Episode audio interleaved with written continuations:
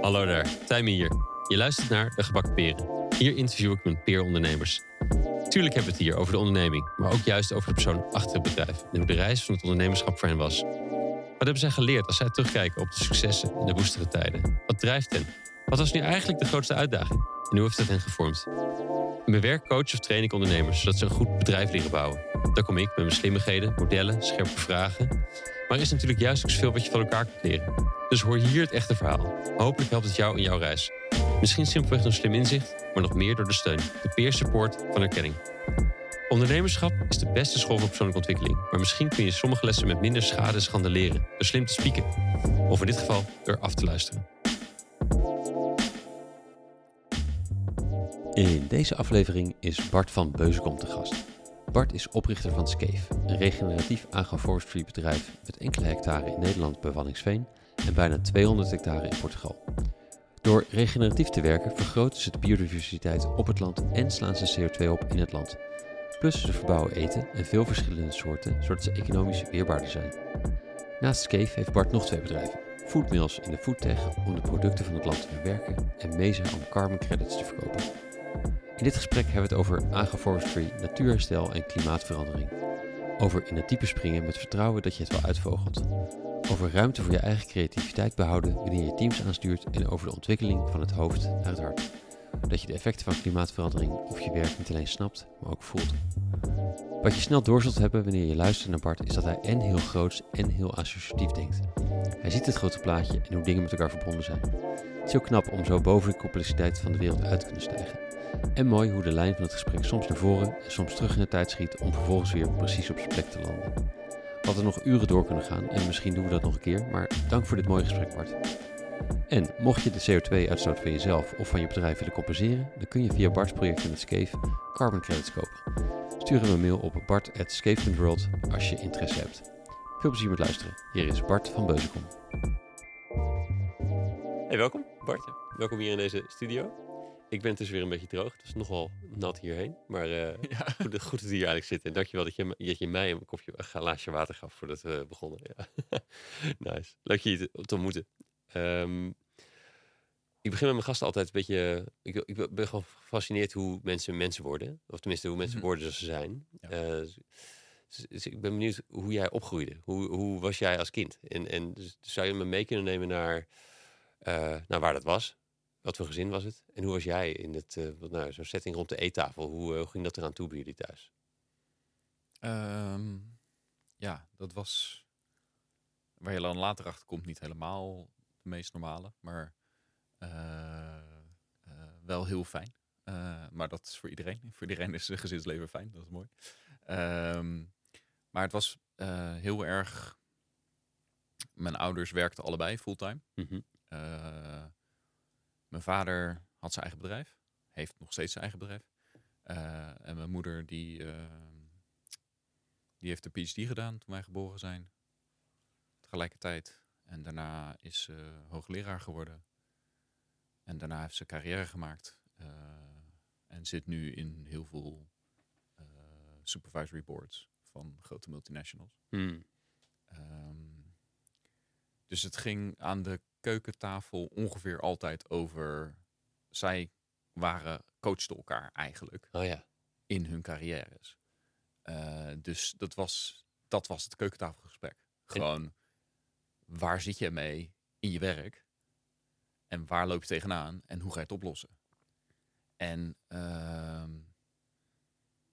en dat was s ochtends en s avonds. Dus dat was bij het ontbijt en bij, bij het avondeten. Dat was ook de twee momenten dat we onze ouders zagen. Ja. En dat we heel intiem zeg maar samen waren. En ja, wij werden gewoon meegenomen in dit gesprek.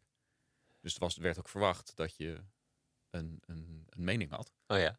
En uh, daarover nagedacht had. En dat die logisch was. En dat consistent was. En dat het ook gewoon kon bijdragen. Echt redeneren en, ja. en beargumenteren. En ja. bijna het, uh, het debatteren. Uh, het idee van hoe je dat in die Engelse colleges hebt. Ja, dus niet het debatteren, hmm. dat het echt formeel wordt. Ja, nee, oké, okay, dus het is wel echt, het wel echt discussie gefocust. Gewoon om die snelheid erin te houden en uh, uh, niet te formeel te maken, dus het hmm. toegankelijk te houden. Um, hoe dat vond je dat als kind? Dat is helemaal geen thema's waarbij je, waarmee je misschien de rest van je tijd mee bezig hield. Ja, maar ja, daardoor toch wel, soort van. Mhm. Ehm, dus ik vond het super gaaf dat je, dat je ja, van je zeven, vanaf je zevende, achtste op dat niveau mocht meedenken en praten en Ja. doen. Eh, dus dat was echt heel erg cool. Ehm, en dat was eigenlijk... Ja, dat waren de twee momenten dat je echt aanstond. Hmm. De rest van de dag zit je, zit je op, de, op de kinderopvang. Dus jij leeft ook een beetje. Ja, ja, leeft ook, maar leeft hij ook naar toe naar die momenten dan? Ehm, Als in, dan sta je aan en de rest is dus minder aan, saaier? Of? Ja, denk het wel. Eh, sowieso. eh, als, als leren makkelijk is, dan is een basisschool niet zo interessant. Hmm. Ehm, ik heb een tijd in, in een combinatieklas gezeten. En toen zat ik in groep 4 en we zaten samen met groep 5. Dus we zaten, eh, ja. En toen halverwege het jaar of zo, toen wisten ze dat mijn zusje te slim was. Dus die moest een jaar overslaan. Toen zeiden mijn ouders, ja, maar Bart is ook zo slim. Je hebt het alleen nog niet gezien. Hm. Eh, dus schuif hem maar door. Dus toen mocht ik na de kerst, hoefde ik niet meer in groep 4 te zitten, mocht ik in groep 5 zitten. Ja. En dat was zo chill. Want dan hoefde ik maar één keer op te letten. Want ik was natuurlijk allebei die klassen aan het doen tegelijkertijd. Oh, ja. En dan het, Ja, ja, ja. aan het opschrijven voor groep 4. Maar ik had natuurlijk die hele les van groep 5. Dus ik zat gewoon de eerste, de eerste uitleg te luisteren. De tweede uitleg te luisteren. En dan het werk te doen. Terwijl de rest maar één uitleg aan het luisteren was. En het werk aan het ja. doen was. Eh, dus na de kerstvakantie hoefde dat ineens niet meer. Kon je gewoon alleen maar naar groep 5 uitleg luisteren. Dus ik had zoveel tijd over. Dat was heerlijk. Grappig gevolg, ja. ja. Ik had de luxe dat ik Montessori-onderwijs deed op de basisschool. Oh, en fijn. ik stroomde, ik kom uit december, dus ik Ja. stroomde in Ja, januari ooit in. Maar dan moet je er ooit moet je een keertje wel weer goed gaan lopen. Of tenminste in, in tune met de rest. Dus dat was ook groep 4. Dat is na een half jaar dacht ik, dat is wel klaar. Maar, maar ik had een combinatieklas van 3 tot 5. En met Montessori-onderwijs is het zo zelfstandig dat je wel Oh, dan kan je gewoon. kan je Ja. besluiten. Maar als je inderdaad uitleg hebt, dan lijkt me wel complexer. Dat je echt die... eh, Ja. Dat je dan... Ja, je moest echt opletten. Eh, Dus het, het was gewoon, het was vijf minuten uitleg. En dan vijf minuten, eh, ja. En dan ging de volgende vijf minuten uitleg in. En dan was er tien minuten werken. Dus ik had vijf minuten om het werk te maken. en, dan, en dan begon de volgende uitleg alweer. Eh, ja, dus dat was wel lachen. Hey, en, dus, dus een oudere zus, begrijp ik zo? Of Jongere jongere zus? Ja. En waar, waar groeiden jullie op? We zijn in Rotterdam geboren. En toen ik zeven was, zijn we naar Gouda verhuisd. Dus eigenlijk opgegroeid in Gouda. Toen dat nog de gevaarlijkste stad van Nederland was. Super grappig.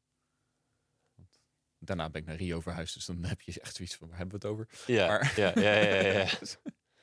Toch een ander perspectief. Ja. An- heel ander perspectief, maar dat merkte je wel toch op de een of andere reden. Er waren toch gebeuren, waren gewoon wat rare dingen Gebeurde wel eens wat. daar. Ja, een bruggetje afgezet wordt en dat je erom mocht betalen en zo. En dan Oh ja? zoiets van, dit klopt niet. Oh ja? Ja. ja bizar. Eh, maar eh, ja, op zich superleuk eh om daar op te groeien. We hadden gewoon een nieuwbouwwijk, dus veel kinderen. Hmm. Eh, in het begin natuurlijk van, van de allerlaatste huizen die nog gebouwd werden. Er stonden wijze zandhopen, dus dan kon je gewoon zo'n half skelet van een gebouw inrennen en van, de, van het, het ui- die staal, stalen buis aan het einde afspringen. En, ja, echt superleuk. En daarna was het eh verstoppertje spelen door de hele wijk. Ja. Ja, het is ook toch ook veel buiten toen al. Niet alleen met, best wel veel buiten, ja. Met eh, werkwereldproblematiek bezig. Nee, nee, nee, nee, best wel veel buiten. Was dat Eh, bewust van je ouders trouwens? Al die discussies rond de eettafel? Wat, Eh. deden ze dat eh, omdat ze het zelf nodig hadden? Of dachten ze ook echt, dit doen we om die kinderen iets te leren? Of dit te leren? Ehm, ik denk dat het gewoon hun routine was. Hmm. Dat, en, en dat ze het inderdaad een prima manier vonden om ons ook mee te nemen en, en dingen te leren. Dus dat, ja, ik weet niet. Ik, eh, ik heb die vragen eigenlijk niet gesteld. Nee, ik, zie het nu, ik zie het nog steeds gebeuren. En, eh, Ja, is geen tijd voor tijdens die gesprekken. nee, nee, inderdaad. Gewoon, ja, ja, Soms, soms zou je het wel vragen. En, eh, volgens mij hebben we het wel een keer over gehad, maar ik heb hem niet, niet opgeslagen als relevant Hmm. genoeg om, om op te slaan, zeg Ja, maar. ja, ja. Hey, wat voor bedrijf had je vader? Die heeft eh Ortec opgezet. Ah, echt waar? Ja. Oh. Ja. Indrukwekkend ook, ja. Ja, nee, dat is echt best wel goed gegaan. Hij vindt het natuurlijk dat het veel te langzaam gegaan is. En eh, Oh ja? Ja, want hij was, eh, weet ik veel, vijf jaar voordat TomTom uitkwam, had hij dat ook. ik dacht, ja, waarom hebben wij dat niet gedaan? Ik zei, ja, omdat je toch te veel econometrist bent om, om, om de echte marketing neer te zetten. Je Ja. vindt dat te veel om de inhoud gaat in plaats van om, om die sales. Eh, maar ja, daardoor ben je ook wel echt heel erg goed in dat optimaliseren en in, dat- in stukje. Ja, ja, ja precies, precies. Is dat ook iets, zijn er dingen die, eh, nee, hoe was jouw beeld van als, wat een ondernemer behoort te doen in die tijd? En zijn er ook dingen die je dan mee bent gaan nemen later? Ehm, En welke dingen? nou, het- ik denk dat het sowieso, het is niet alleen ondernemer, ook gewoon leider. Mhm. Want je krijgt natuurlijk van allebei mee. Mhm. Eh, en ehm, ik denk wat ik heel erg van mijn vader geleerd heb, is, is, is visie. Gewoon je, je, je kijkt naar waar verwacht je dat de wereld over 10, 30, 50, 100 jaar is. En eh, eh, wat je dan aan het doen bent, ja, dat, dat wil je wel dat dat in dat lijntje past, zeg maar. Dat dat een beetje die kant op gaat. En dat mag een beetje heen en weer. Want het is niet, het is niet lineair. En eh, het is ook gewoon geluk hebben wat, wat het beste werkt. Dat hebben ze. Ik weet niet waar ik die st- die studie in gelezen had, maar dat was echt super mooi. Lieten ze liedjes opnemen. En dan lieten ze honderd mensen die liedjes renken naar wat ze de leukste liedjes vonden. Ja. En dan kwamen er gewoon zes mega-hits uit. En dan deden ze hetzelfde. Alleen dan lieten ze mensen weten wat andere mensen leuk vonden. Ja, En dan was het gewoon randomly, kwam er één van die zes uit. Maar ze wisten nooit welke. Dus, dus dat, dat sociale proces wat ervoor zorgt dat we toch met z'n allen op de een op de HDMI stampen. Of eh, wat was dat ding van Philips? Ik weet niet eens meer. Maar zeg maar dat, dat we die kiezen in plaats van die ander kiezen, dat, dat, dat, dat is niet te voorspellen. ja, ja, Maar dat het een van die dingen gaat worden, dat weet je wel. ja, ja, grappig. Dus, eh, dus je wil wel die randomness erin houden, dat je gewoon die, die, die toch zo'n hit een keer hebt. En Hmm. daar kan je bedrijf op bouwen. Zo werkt het uiteindelijk toch. Toch ook financieel. Het is een beetje financiële analyse, dus een soort eh, investment. Ja, Portfolio- ja dat is altijd. is het. Ja, ja je, je bent altijd een beetje portfolio aan het bouwen. Ehm, want je weet gewoon niet wat, wat het vliegwiel gaat zijn. Wat ervoor gaat zorgen dat het echt gaat draaien. Ja. En daarom blijf je overal in zitten. Dat, dat heb ik nu ook. Ik heb, ja, ik heb een bedrijf eh, eh, waarin ik ja, bomen plant op landbouwgrond. Want dat is de meest efficiënte manier om CO2 uit de lucht te halen. En, als we, en dat is 25% van het broeikasgas. En dan 50% is water. Maar daar heeft niemand het over, want dat volgt direct CO2. Dat is op grote schaal is dat waar, maar dat is eigenlijk niet waar. Eh, want in het microklimaat is water veel belangrijker. Hmm. Ehm, dus als je bomen in een stad zet, dan wordt het koeler. Dat scheelt weer airco. En het, wordt, en het blijft warmer. Ja. Dat scheelt weer verwarmingskosten. Eh, er blijft meer water staan in de bodem op een goede manier verwerkt. Eh, dat helpt van alles nog wat. Ehm, als je dan doet dat alleen maar over CO2 gaat, dat, ja, dat is gewoon niet waar. Ehm, dus daarom is boomplant heel handig, want dan heb je ook impact op het water. Eh, en als je dan op de goede manier de landbouw doet, dan komt er ook weer gezonder eten vanaf. Dat is ook heel fijn, want we willen graag wat gezonder leven. Scheelt weer ziektekosten. Ehm, maar, dus ik doe die manier van bomen planten. Die ben ik aan het ontwikkelen. Ja. Daar heb ik een testlocatie in Wanningsveen voor. Eh, ik doe dat zelf dan exploiteren in Portugal. Dus daar heb ik 188 hectare waar we dat aan doen zijn. Eh, dan doe ik samen met een partner, met twee partners, doen we in eh, een bedrijf om pasta te maken. Dus van dat model tussen mijn bomerijen heb ik granen staan. Nou, daar heb ik nu gemixte granen van gemaakt. Eh tarwe, gerst, rogge, erwten, bonen, die helpen elkaar, meer biodiversiteit. Gaat nu ook gras onder, zodat het blijft, koolstof blijft opslaan, ook eh, eh, in de zomer. Als de, als de tarwe eigenlijk droog is. Hmm. Er is niemand die als je aankomt met meel met vijf verschillende soorten dingen erin, die zegt, ja hoor, daar maak ik wel pasta van. Op een hoge kwaliteit, op een goede manier. Dus ja, dan heb je ineens een pastafabriek. En eh, carbon credit eh, certificeren, dat was er eigenlijk niet. Dus toen Climate Cleanup vroeg, hey, kan je meehelpen met nadenken over hoe we dat kunnen doen? heb ik ook meegeholpen met Onkra. En nu staat er gewoon een certificeerder die kleine boeren wereldwijd kan helpen. Waar eigenlijk die hele markt voor gemaakt is. Maar die mogen niet meedoen. Want je moet minimaal 10.000 hectare hebben. Dus je moet minimaal genoeg geld hebben. Mm. Dat je rijk bent. En dan mag je meedoen. Maar we willen dat het is voor de arme mensen in de Global Ja, South. dus gewoon, Er zit toch een error in. er is Ja. een error in. Dus die hebben we met Onkra dan eh, opgepakt. Eh, maar ja, die credits moeten ook verkocht worden. Dus ik heb nu ook een bedrijf opgezet om die credits te kunnen verkopen. En ook voor anderen dat te doen. En, en elk van die dingen kan een vliegwiel zijn. Hmm. Want als, we, als iedereen pasta gaat eten met allemaal biodiversiteit erin. Met, eh, wat is het, Franse uisoepboom, die heel populair is in voedselbossen. Of eh, met eh colaplanten die heel goed groeien in ongeveer alle plekken in Nederland. En heel veel bij aantrekken en al dat soort dingen. Hmm. Dan, dan gaat, die, gaat die vliegen, zeg maar. Maar je weet nog niet welke. En dat is dus vooraf al. Maar dacht je daar al. Voordat je de eerste startte, al over na van ik wil, denk dat ik hier wel, ik denk dat ik er wel tien moet hebben. Of is dat, is dat een beeld of is dat gewoon echt Eh. alleen maar volgen wat er op je pad komt? Ja, het is, het is een beetje allebei. Dus ik had zeg maar, toen begon was het van oké, ik heb dat Excel-model. Ja. En, en in Excel werkt het. En is van ja, leuk dat het werkt in Excel, Bart, maar je ga maar even met je poot in de klei. Ga maar even het echt doen. Want als je iets. Ik, ik voor mezelf heel erg. Ik kan. Ik lees heel veel.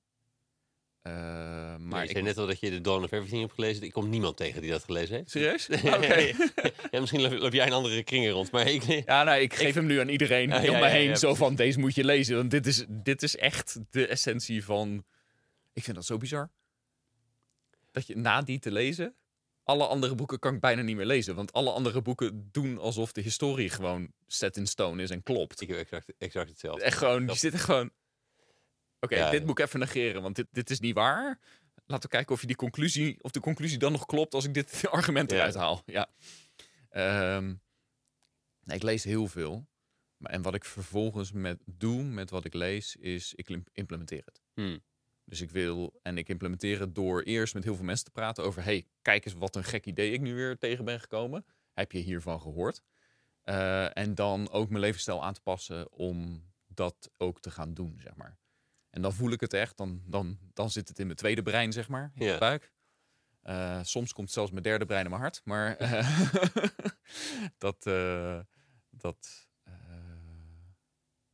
en dan, ja, dan, dan, dan soort van, dan wordt het geïncorporeerd in je routines en dan wordt het een habit en dan kan je daarmee doorwerken. Ja. Ehm, dus dat was met het Excel-model ook van, oké, leuk dat landbouw, op die manier en er tarwe tussen zetten, dat dat werkt in je Excel-model.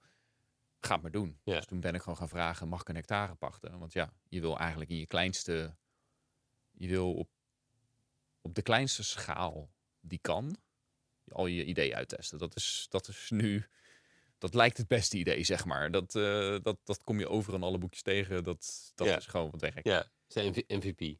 Ja, ja, gewoon wat is de kleinste schaal waarop je kan testen of dit een goed idee is. En dat was een hectare. Dus toen ben ik gaan vragen naar een hectare. En toen kreeg ik een hectare in Portugal. En mocht ik een hectare pachten in, in Wanningsveen tegelijkertijd. En Wanningsveen is super zware klei. En Portugal is eh, geen regen, eh, eh, zand. Met heel veel stenen erin. Dus het is echt compleet anders. De een is onder Nederland, onder de zeespiegel. De ander Ja. is op 400 meter of zo. Gewoon Toch een beetje anders. ja. Nou, wat doe je dan? Je zet precies hetzelfde model neer. Want iedereen zegt dat dat niet kan. Eh, en het mooiste vond ik, ik dacht, Dat zo ah, begon je, hè? Wat, ja, zo ben ik begonnen. Ik ga zo meteen wel een paar stapjes terug in de tijd. Maar nu, Ja. nu zitten we even hier. Ja. Dus het, eh, je, had een pla- je had een model, een soort, een soort bosmodel bedacht. Ja, Wat- dus ik had, een- ik had zeg maar, nou oké, even, eh, oké, ik doe even de pitch, even van, als ik de vraag krijg, waarom doe je wat je doet? Dan is het van, oké, prima, doe me even snel. Econometrie gestudeerd in Rotterdam, toen in Londen gewerkt eh, voor BlackRock. Eh, tijdens de financiële crisis heb ik al die toxic assets zitten analyseren die niemand meer snapte wat het was. Dat was de eerste baan van, oké, reken maar door en zeg maar hoeveel het waard is. Ik zei, oké. Als jij zegt dat het kan, dan doe ik dat. Prima. Ja. Ehm, En, eh, want al die landersbanken hadden al hun mensen ontslagen die die dingen gekocht hadden. Dus ze hadden echt helemaal geen idee meer wat het was. En de marktprijs was, weet ik veel, 6 cent op de dollar. Maar vond je, was je toen al sceptisch over dat je dat kon berekenen? Of was, is dat iets wat later gekomen is? Want nu doe je zeg maar. De, eh, ik heb het idee dat je nu denkt, ja, dat meten in getalletjes en dat alles financieel willen uitdrukken. Daar zit wel, dat, dat, dat is ook wel een hoop natte vingerwerk in de schijnwerkelijkheid. Ja, zeker. zeker. Maar had je dat toen al? Ehm, minder, want toen kwam ik echt net uit die fabriek van dit kan. Ja, als je in Eh, econometrie studeren en ja. ja. Eh, en, maar toen had ik ook al zoiets van. Maar de, de- je krijgt ook een dosis sceptie inderdaad over je data mee. Die heel terecht is. Want ja, eh, je data is gewoon. Dat is, dat is je kennisbron. Dat, is, dat, dat hebben we ook gezien met AI. Als je die op data loslaat, wordt die super racistisch. Want ja, er zit gewoon te veel racisme in de data. Ja, je nooit anders gezien. Ja. ja, dus die kan, die, die kan niet, eh, die paradigm shift, eh, die is niet gemeten. Die wordt niet gemeten. Die kan je dus ook niet zien. En die kan je dus ook niet uit je data halen. Nee, nee. Dus je bent echt wel heel erg gelimiteerd door de data die er is. En dat, dat vond ik het mooie eh, van, van toen. Want dat was mortgage data. Daar was heel veel data. Maar dat was op, eh, zeg maar wat daar eigenlijk fout ging. Nou, fout ging dat sowieso alle incentives erop stonden om met z'n allen tegen elkaar te liegen. Hmm. Eh, maar ehm, ze gebruikten statistieken voor subprime mortgages, waarin ze 1 op 100 mensen een hypotheek gaven. Oké. En dan ging het goed. En toen was er zoveel vraag, want de Europese Bank had gezegd, Ja. nou, die zijn goed genoeg. Als er een triple A van Moody's op staat, dan mag je die kopen. Ja. Nou, dan krijg je 2%, 0,2% meer rente, dus dat gaan we met z'n allen kopen. Dus er was zoveel vraag dat ze niet 1 op de 100 zo'n hypotheek gaven, maar ze gaven 1 op de 50 zo'n hypotheek. Ja, ja, ja. Of nee, sorry, 1 op de 2. 50 van de 100. Ehm, ja, dan werken je statistieken niet meer. Nee, want die kan je niet meer opvangen.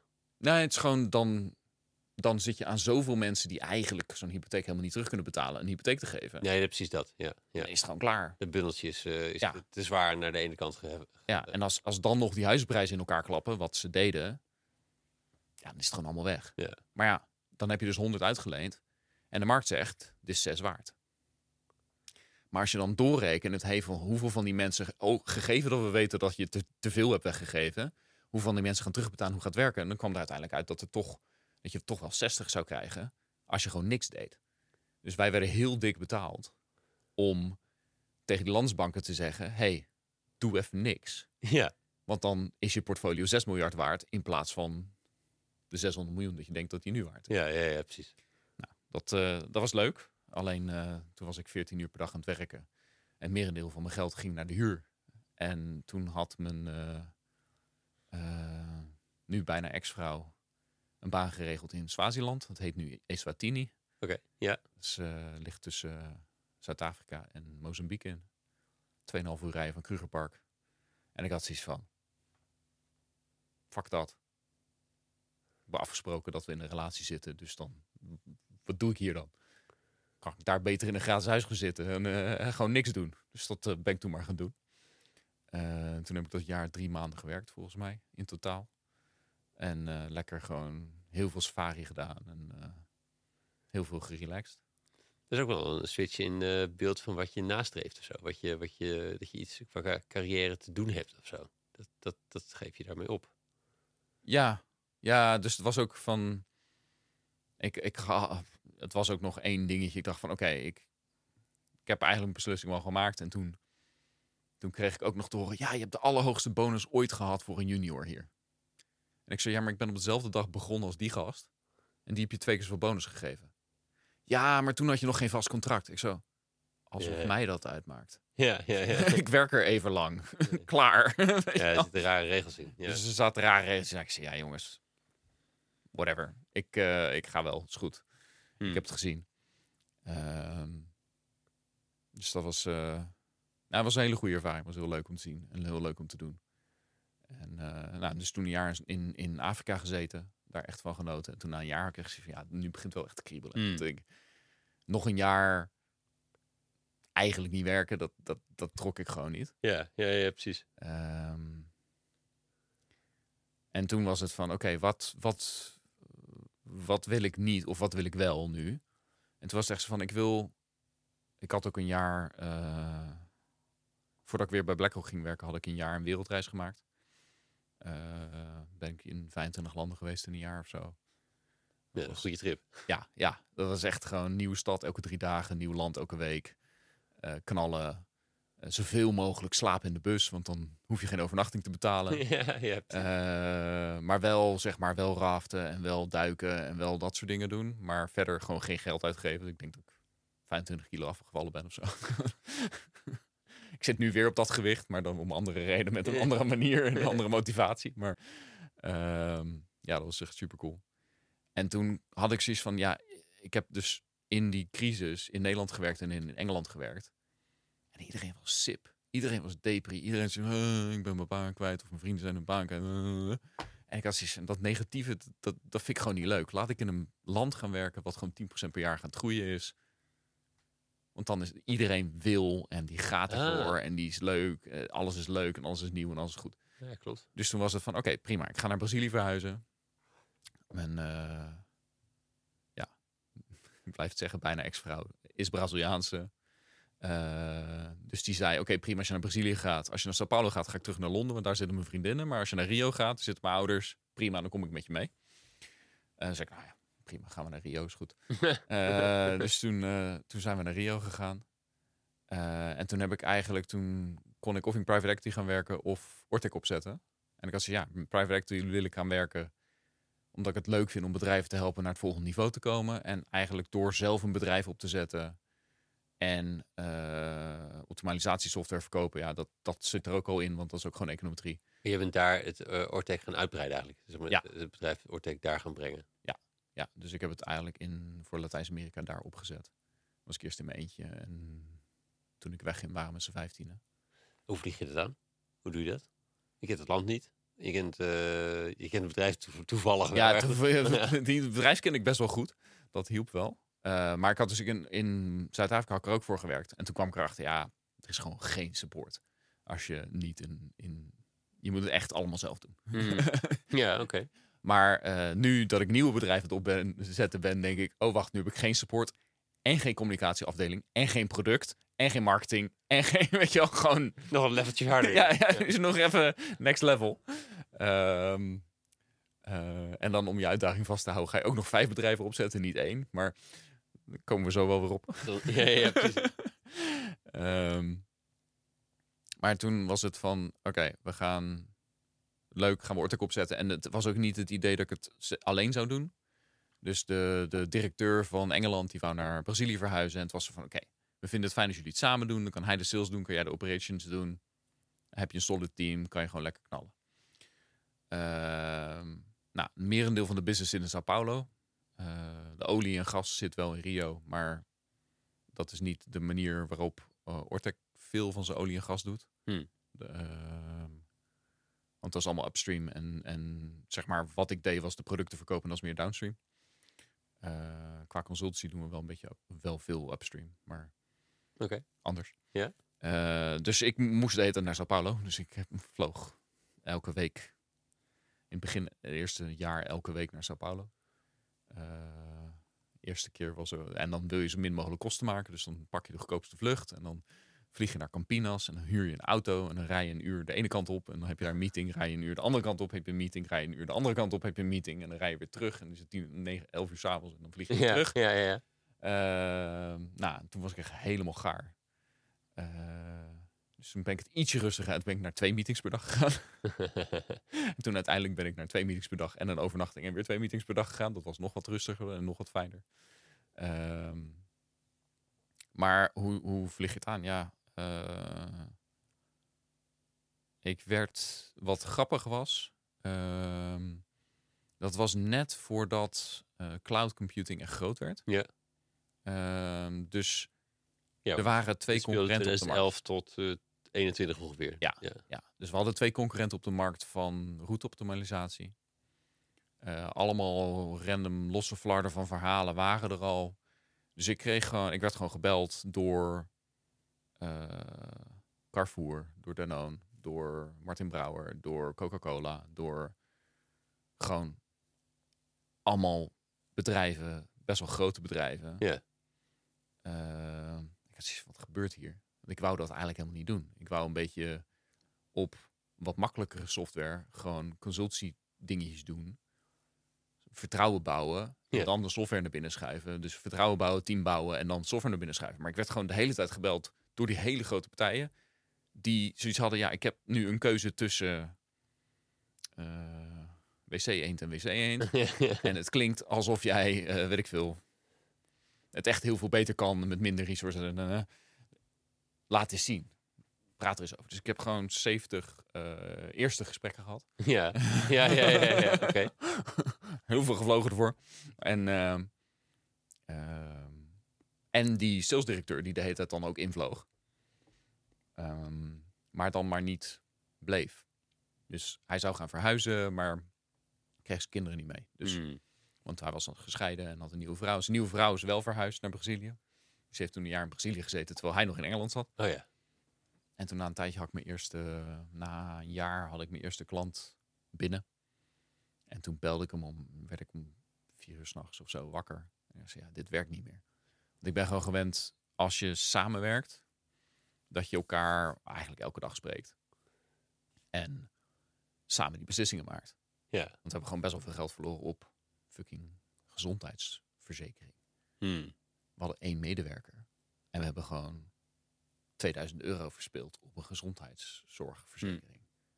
Dat ze keuzes over kunnen overleggen. Dat je er, Ja. Dan zie je het tenminste. Ja, dat je even, even checkt van... hey, staan we hier samen achter? Is dit logisch? Wat zijn we aan het doen?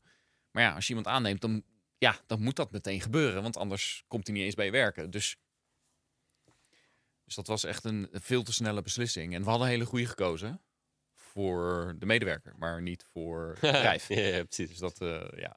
Ehm, dus dat was. Dus toen na een jaar heb ik hem gewoon gebeld van: hey gast, ik heb mijn eerste ding verkocht. Jij zou de sales doen. Ik heb het nu gedaan. Eh, je hoeft niet meer te komen. Je spreekt toch geen. Je spreekt vloeiend Italiaans of bijna. Je spreekt redelijk goed Italiaans, maar dat is geen Portugees. Eh, ze snappen je wel, maar volgens mij, als we Hmm. dit willen verkopen, moet je echt native praten en dat er zijn. En gewoon dat vertrouwen uitstralen dat je er blijft en Hmm. er bent. Want dat is het grote. Heel veel bedrijven zijn daar een jaar of twee. Dan proberen ze het, dan werkt het niet, gaan ze weer weg. Ja, ja. En eh, dat weten de Brazilianen ook. Dus die, die wachten eigenlijk gewoon een jaar. Van, hou je het eerste jaar vol? Nou, dan krijg je hier een beetje. Hou je het tweede jaar vol? Nou, dan kunnen we, eh, kunnen we Right, echt right, doen. Eh, dus dat, dat was daar heel belangrijk. En ik heb toen gewoon het, de taal geleerd door met taxichauffeurs te praten. Ja. En eh, ben ik Michel Thomas een manier van leren, taal leren tegengekomen. Toen had ik in twee weken kon ik Spaans praten. En praten betekent, ik kon zeggen, ik kon hele basic dingen zeggen door het woord ding te gebruiken. Fantastisch woord. Eh, dat zeg ik nu ook tegen iedereen. Als je taal wil leren, het zijn 40 woorden, woorden die je uit mijn hoofd moet leren. Die moet je dan helemaal perfect uitspreken. Komt goed. ja, ja, ja, ja. De rest is niet belangrijk. Ja, maar woordjes zijn niet belangrijk. Ding. Eén ding, twee dingen. Wijs ernaar. Zij zeggen wel het woord. En als, het woord, als, het- als je het gevoel hebt dat ze, dat ze een beetje een woord hebben wat op lijkt, wat je denkt dat het zou moeten zijn, zeg je gewoon ja. en als je dan een struik krijgt in plaats van een boom, dan leer je het pas echt. ja, ja. Dan onthoud je het ook de Ja. volgende keer. Ja, ja. mooi. mooi. Het is best wel tijdje gezeten. En uiteindelijk, maar uiteindelijk ben je, eh, en je noemt het woord, je noemt het al een paar keer veel aan het vliegen geweest. Maar is dat ook een reden geweest om, om, om iets te willen doen met eh, CO2-opslag? Of is het, hoe is dat gekomen? Neem, neem even ons mee in de... Ja, ehm, dus eh, toen ik het opzette was de focus heel erg groei, groei, groei. Mhm. We willen meer klanten, we willen meer Ja. software wegzetten, we willen groeien. En toen na vijf jaar werd de focus ineens, we willen meer winst. En toen had ik zoiets, ja maar meer winst, dan huur ik gewoon heel veel Brazilianen in. Dan eh, eh, verkopen we ze als volwaardige consultants in de VS. Ik betaal 2000 euro per maand. Jij vraagt 2000 euro per dag. Klaar, weet je wel? Ik bedoel, dat, dat is niet moeilijk. Daar ging het niet om. Hmm. Het ging erom dat we overal een presence hadden en veel klanten hebben en konden laten zien dat je een global force bent En waar iedereen de producten van moet kopen. En bedoel je met, daar ging het niet om, dat is in dat puzzeltje was niet interessant. Daar heb Ja. je me niet voor gevraagd. Juist, Ja, ja. juist, juist. Ik heb alles. Ik ben nu vijf jaar aan het werk om deze puzzel neer te leggen en om deze structuur neer te zetten, om het zo te laten werken. En dan verander jij eigenlijk de game. De- ja, dan moet ik weer overnieuw beginnen. Ja, we gaan een beetje dammen in plaats van de schaken. Ja, en dat is prima. Maar dan is het ook voor mij een keus. Heb ik daar zin in nu? Ja, zeker. En eigenlijk geen zin in. Hm. Eh, dus toen ben ik, eh, kreeg ik via, via een vriendin een filmpje live in Syntropy te zien. En dat is eh syntropische landbouw. Dat is een landbouw waarop je meer energie creëert in het systeem. En meer energie is echt letterlijk meer energie. Dus gewoon meer biomassa, meer leven, meer, meer.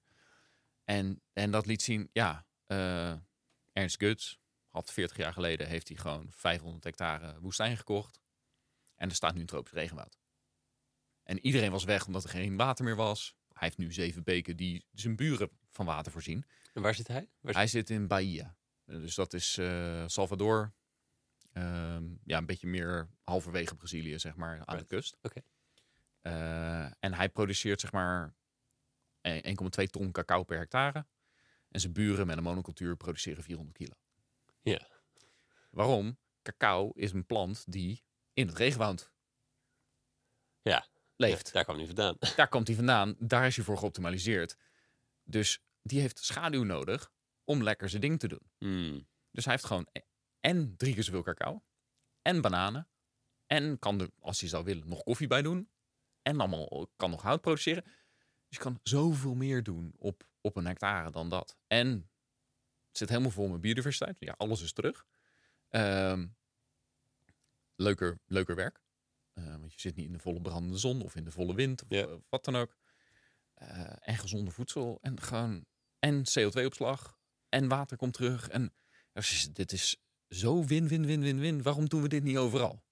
Nou, de, de, de, de, tegenargument is natuurlijk minder voorspelbaar. Als in, als ik het helemaal vol bespuit met pesticiden, weet ik precies wat er niet op komt groeien. Eh, en mijn tractortje kan er niet tussen rijden.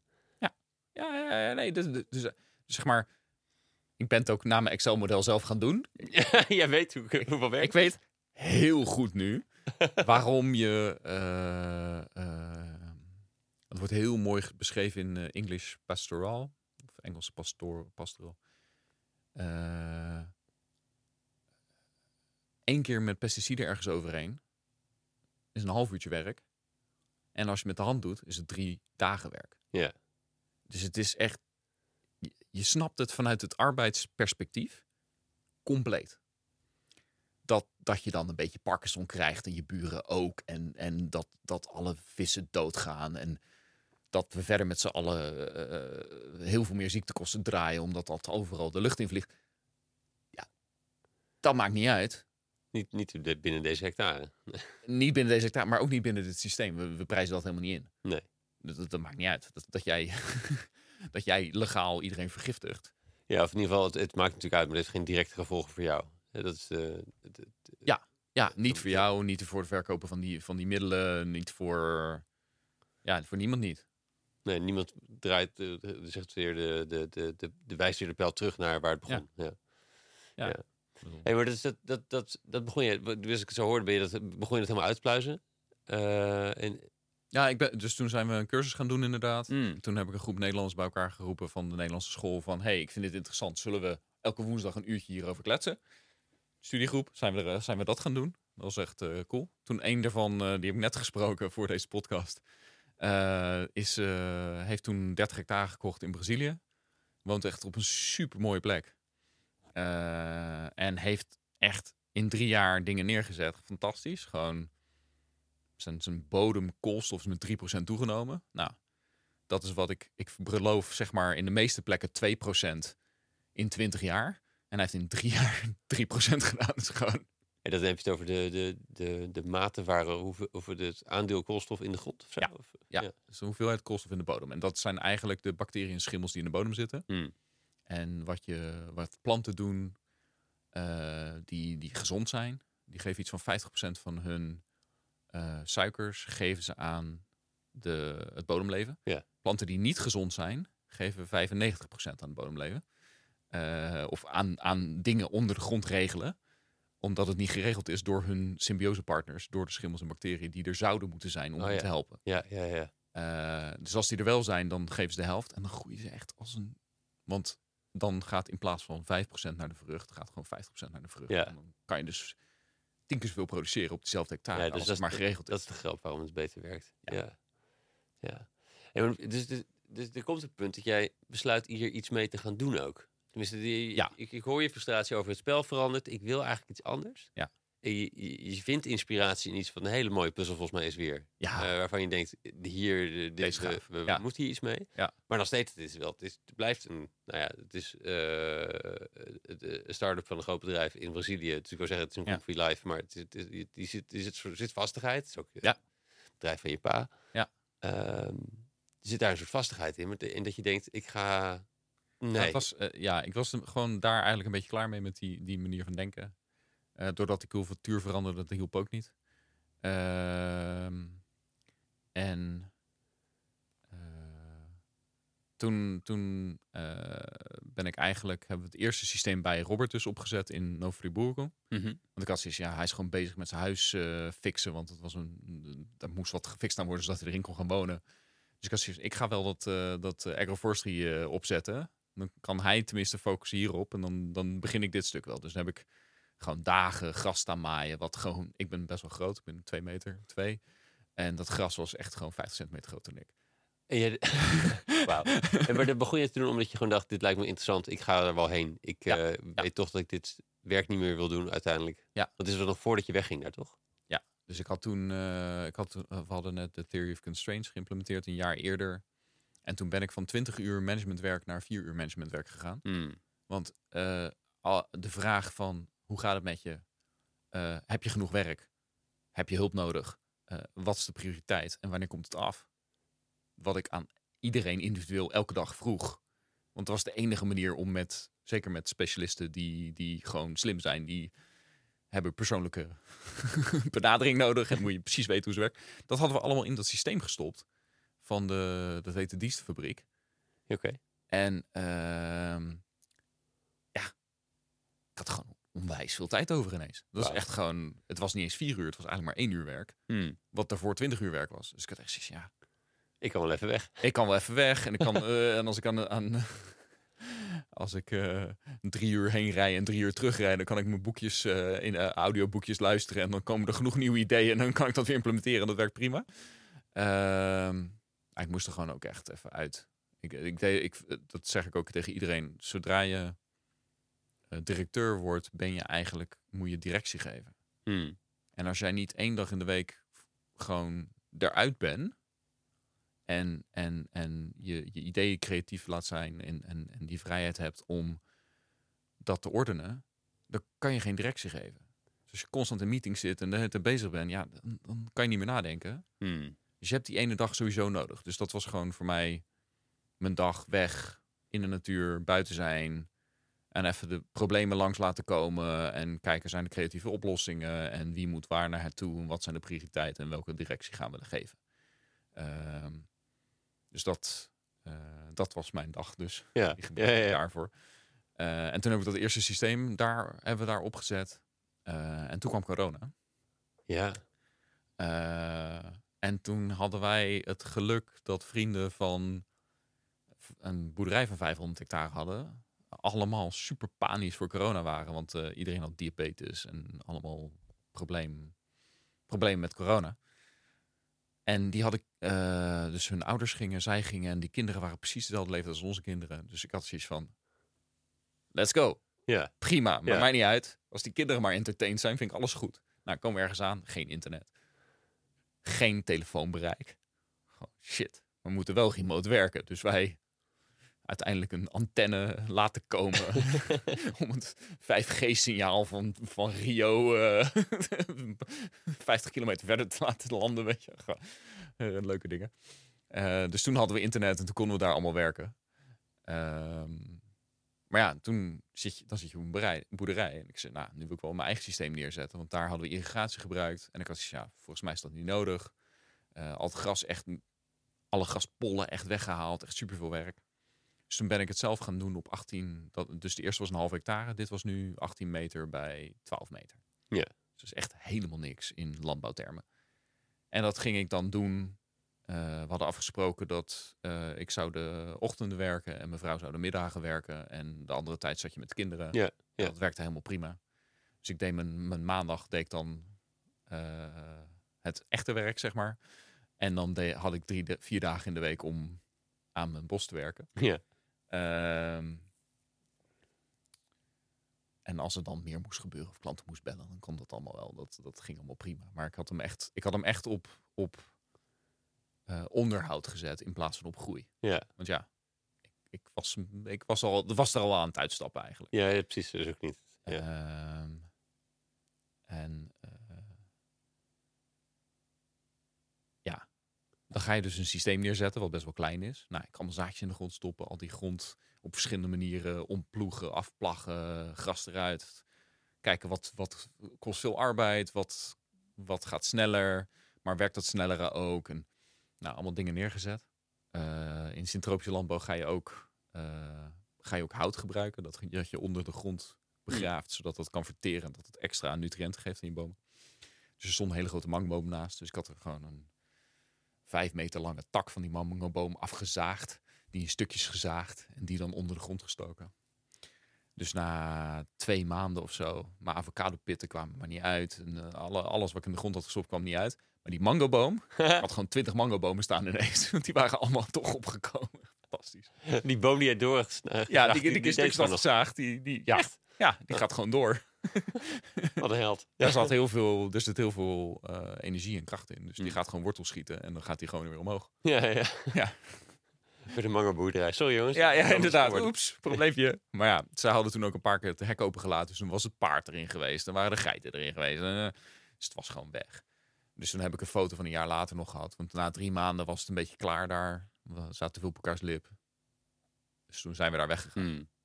Een foto van een jaar later. En eigenlijk is gewoon, het is allemaal weer gras. Dat gras is gewoon veel te sterk. Oh ja. Dus gras is sterk. Ja, ja, ja. Dat was de les. dat was mijn les. En irrigatie is nodig, want anders groeit het gewoon niet hard genoeg. Dus dat. eh, En toen dacht ik in Nederland, nou, zal wel. Irrigatie. Hey, en je bent dus gaan zoeken naar... ehm, je merkte, dit spelletje is het niet meer. Ik zit in de onderhoudsstand. Ik moet eigenlijk iets anders gaan- interesse volgen. Dit past in corona. Was een lekker mooie optie. Ja. Ehm, hoe, hoe is het eigenlijk de... Ik, misschien... Ja, nee, ik, ik, kom nu, ik kom nu bij dat stukje eigenlijk. Ja, je gaat ergens een keer een sprong maken, volgens mij. Ja, nee, dus toen we hadden, was geen school voor de kinderen in Brazilië. En die ging ook niet meer terugkomen. Dat zag je. Ja. Ehm, dus wij gingen toen terug naar, naar ons huis. En toen was het ineens van, oh shit, je moet hier met een mondkapje naar de speeltuin. What the fuck? De jongste was twee, was vijf? Ja, ik weet het ook niet. Ja, zoiets. ja, nee, hij was anderhalf en, en Oscar die was net vijf geworden. Ja, die moeten buiten spelen. Anders worden helemaal gek van. Ja. Of dan moet je ze achter een scherm zetten. Dan wil je ook niet. Dus toen was het van, oké, wacht. Er is hier geen school. Kunnen eigenlijk niet naar buiten. Nederland is gewoon school. Kunnen ze gewoon naar buiten. Is alles best wel goed geregeld. Laten we eens proberen. Want vrienden van ons hadden dat net gedaan. Die Hmm. hadden in plaats van naar de boerderij gaan, waren ze naar Nederland gekomen. En dat, ja, ik, eh, toen ik zeg maar vriendjes van Oscar naar de basisschool zag gaan, had ik echt zoiets van, wauw, dat wil ik ook voor hem. Ik weet niet waarom, maar ik wil dat. Ja. Dus toen zijn we, hebben besloten, oké, we gaan naar Nederland. Ehm, en we zouden zes maanden blijven. En eh, we hadden het geluk om een huis te vinden in die tijd. Want het was, al, het was zes maanden voordat de, de piek van de markt, zeg maar. Ja, de piek van de markt hebben we het huis gekocht. Ehm, huis geregeld. Eh, toen heb ik de rest van mijn eh, taken eigenlijk overgedragen. Administratieve taken en uiteindelijk ook directeurschap hoefde ik niet meer te doen. Ehm, en toen eh, huis gekocht hier. Want ik wou, ik, mijn stresslevel, ik had het van 90 naar 60 gewerkt uit Hmm. 100. En ik dacht dat ik echt super zen was. Toen kwam ik in Nederland aan en toen ging het van 60 gewoon naar 6. En ik was ik hoef niet op de stoep te letten. Ik ga niet struikelen over die stoep, ik kan gewoon lopen. Ik hoef niet, ik doe de deur dicht en ik hoor niks meer aan de andere kant. Ja. Dus ik kan gewoon, gewoon mijn rust ging zo. Ik had, ik, ik, ja, ik relaxte zo hard. Dat was echt zo fijn. Eh dus ja, hier wil ik gewoon blijven. Dat was echt super cool. Dus toen, eh, toen hebben we in eh, januari uiteindelijk mochten we ons huis, een ander huis in. Hebben we even tussendoor nog even in Bodegraven gewoond. Ja, oké. Want mijn ouders hadden hun huis nog niet verkocht. Gelukkig kon dat. En, eh, en, en, en de school was niet begonnen, want het was weer zo'n corona-dingetje. Eh, Ja. en, nou, toen zijn we daar gaan wonen. En toen heb ik, omdat ik echt klaar was met mijn bedrijf, heb ik even gecheckt van, hé, hey, wacht. Leuk al die landbouwdingen, leuk al die bomen planten, whatever. Eh, check even op je, of je op het goede pad zit. Hoe checkt je dat? Dan heb ik eigenlijk van de Wikipedia en van de Verenigde Naties alle problemen gepakt. De grote problemen. Eh, opgeschreven. Daar heb ik feiten van gemaakt. Zodat je ook weet waar je het echt over hebt. Wat, is- ik bedoel, dan staat er criminaliteit. Maar criminaliteit is, is, is ongeveer stabiel gebleven in de afgelopen 30 jaar. Dan weet ik niet wat het probleem is. Ja, criminaliteit is een probleem. Snap ik. Maar Is dat Als niet er- meer dan anders? Dan, ja, als er geen trend in zit, dan kan je er ook niet. Dan, ja, dan zit er geen beweging in, dus dan kan je er niet zoveel mee. ja, dat is mooi. Jij kijkt zo. Dat is grappig. Ja, nee, dat is ook voor de theory of constraints is, en die thinking processes is dat nodig, zeg maar. Dat je eh, wel met dingen te maken hebt waar je wat over kan zeggen. Ja. Dat- wat, wat, waar een flux in zit. Eh, als er geen flux in zit, dan kan je er blijkbaar niks. Dan, dan is er dus niks wat aan dat dingetje trekt. Ja. Eh, nou, dus al die problemen opgeschreven en dan ga je ze aan elkaar linken. Dus dan ga je kijken, oké, wat zorgt voor wat? Nou, dan zeg je, fossiele brandstof zorgt voor CO2. Eh, ploegen zorgt voor CO2. Eh, ploegen zorgt voor verminderd bodemleven. Kunstmest zorgt voor eh, st- eh, stikstofuitwas in rivieren. Ja. Stikstofuitwas in rivieren zorgt voor zoetwatersterfte. Er zijn 80% van de zoetwaterdieren kwijtgeraakt in de afgelopen 30 jaar.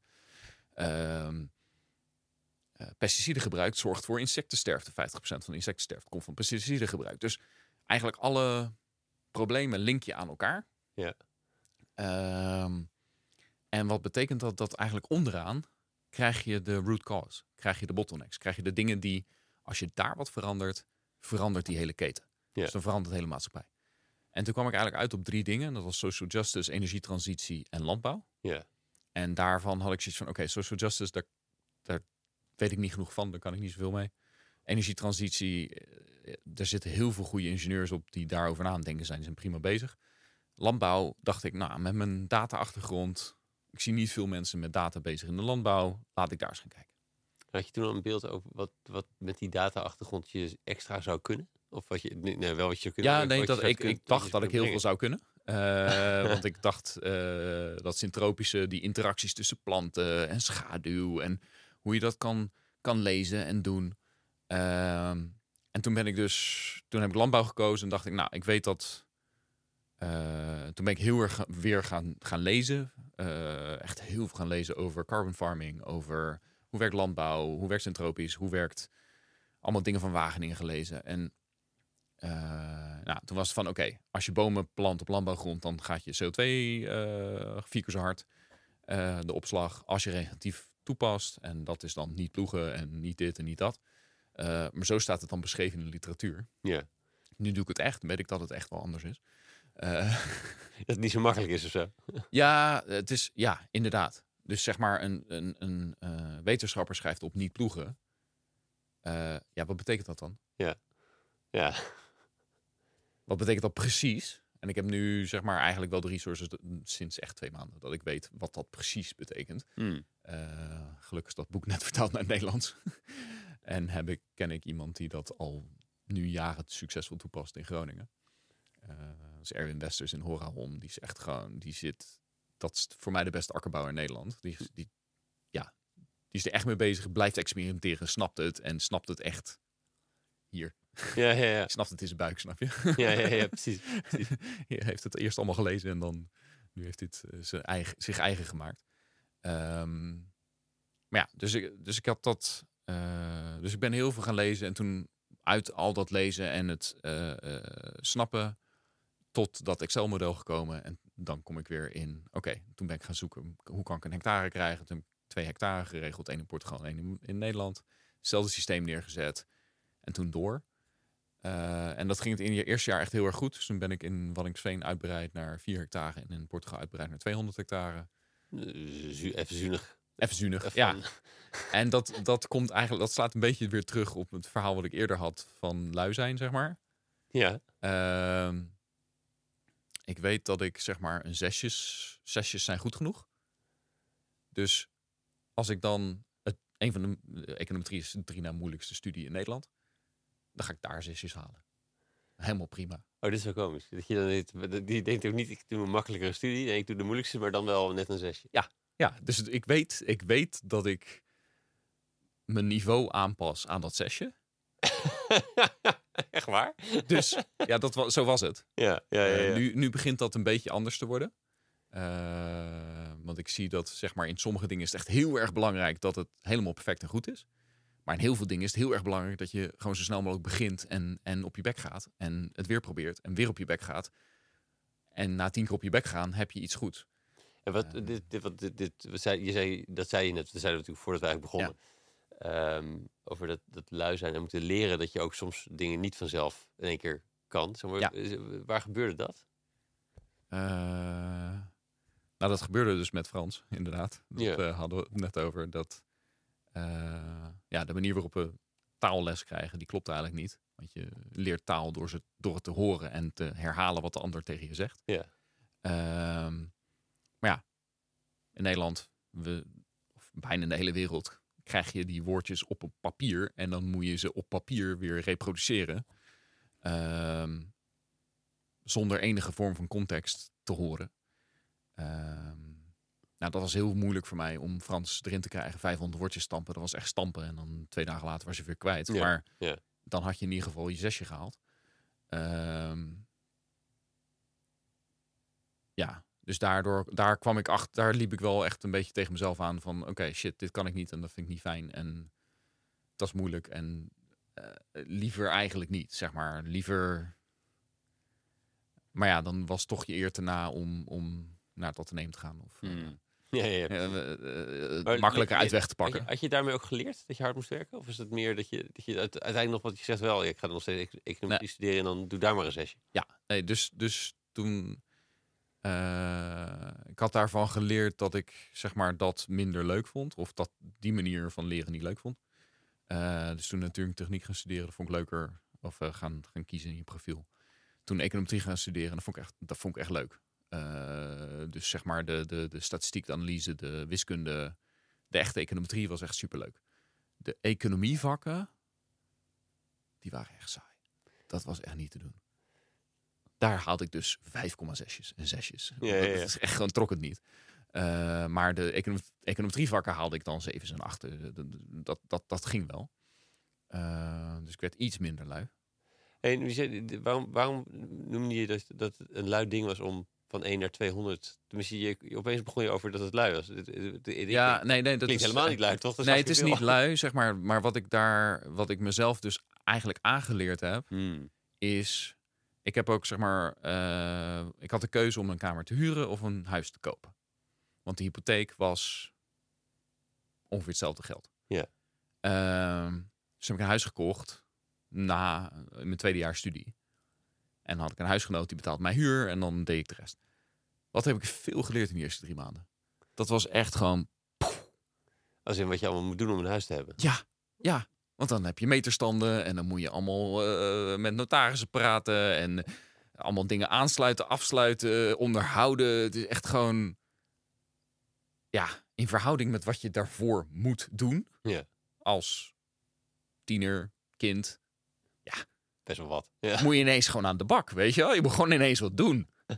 Eh, en, en daar denk je niet meer over na zodra je dat huis hebt en de kinderen hebt en de, de, de, dat het allemaal staat. Maar ja, dat was echt een schok voor mij. Ja, ja. Ehm, en dat, dat, dat concept, toen had ik zoiets oh wacht, ik kan dus gewoon vijf keer zo hard leren.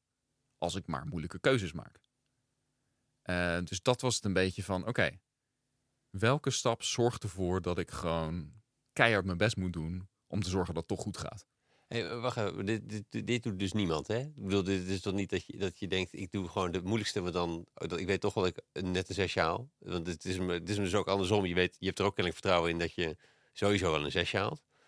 Ik ga ervan uit dat ik toch een zesje haal. En ik, ik, ik begin Ja. die stappen steeds wat extremer te maken nu. Dat Dus is to- toch elke keer weer alsof, alsof je net viel. Je bent eh, met één hakje nog net het water aanrakend, maar aan de overkant komt. Je komt sowieso, je wel gelooft in ieder geval dat je aan de overkant komt. Ja, ja, dat en je vindt ook nog, laten we dan maar een lekkere diepe, lange sloot nemen. Ja, nee, nee, dat, dat die, dat- ja. En waarom? ja dat, dat, tot nog toe werkt het. Ik bedoel, het is ook gewoon, ik ben, ik ben, eh, dus Ortek opzetten heb ik niet gedaan in, ik bedoel, er was ook nog geen Ortek, eh, wat was het, Spanje of zo. Of eh, Denemarken. Dat was misschien makkelijker geweest. Ja. was heel veel makkelijker geweest. Echt oneindig veel makkelijker. Eh, maar het was ook een beetje van ja, als ik, als ik in Brazilië zit, ben ik lekker ver weg. Dan hoeven ze niet over na te denken. Kan ik echt mijn eigen ding doen. Hmm. Eh, ik spreek de taal niet. Dus Maar moet ik het- echt aan de bak. Ja, dus- nee, precies. Ja, maar dus dat, en dat, dat, dat je echt je ding kunt doen is wat meer. Dat, dat is een soort bij, bijkomstigheid misschien.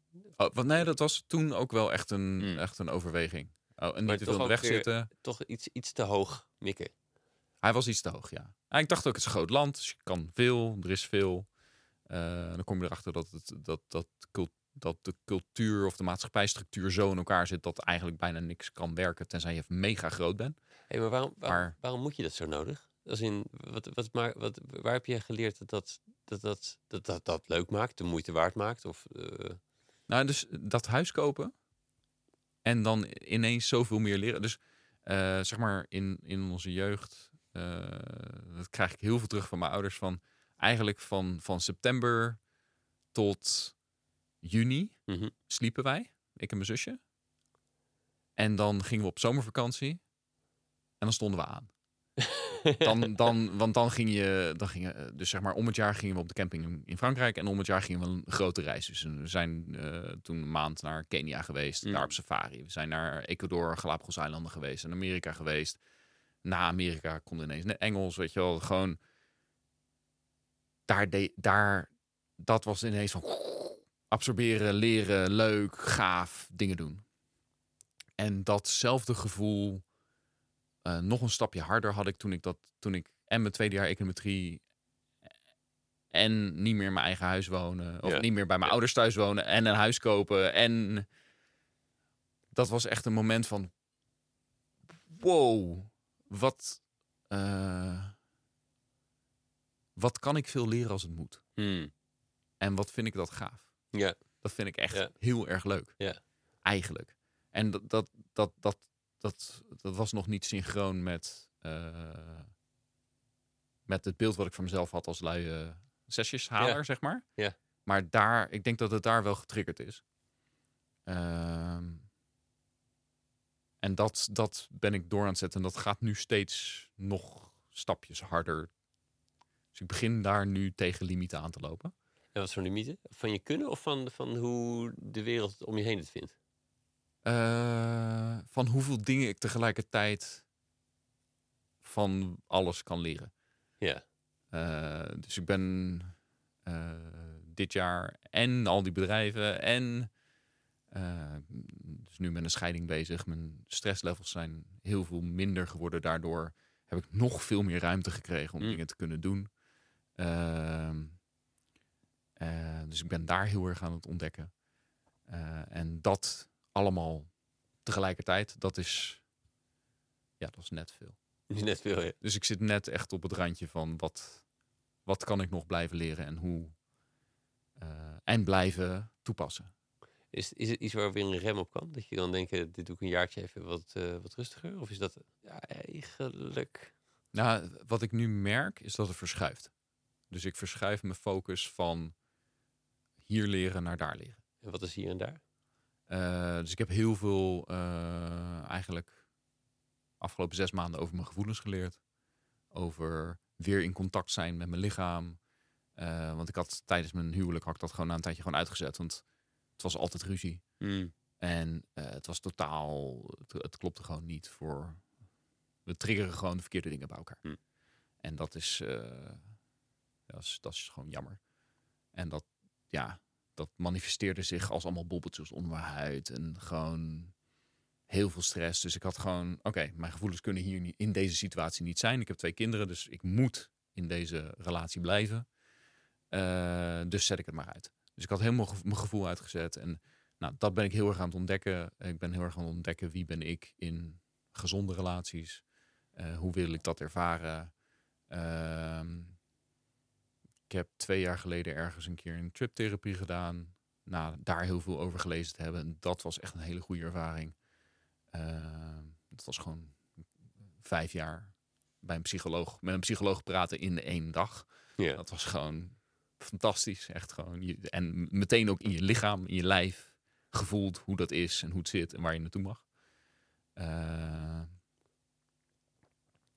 dus ja, ben daar heel veel aan het on- onderzoeken. En toen was het van, oké, ik ben nu mijn bedrijf een beetje iets te los aan het laten. Laat ik daar, daar gaat nu de focus weer hard op. Dus een soort pendule misschien of zo. Dat het misschien wel swingt van de ene kant naar de andere kant. Of dat Ja, van ja. persoon naar bedrijf, van persoon naar bedrijf.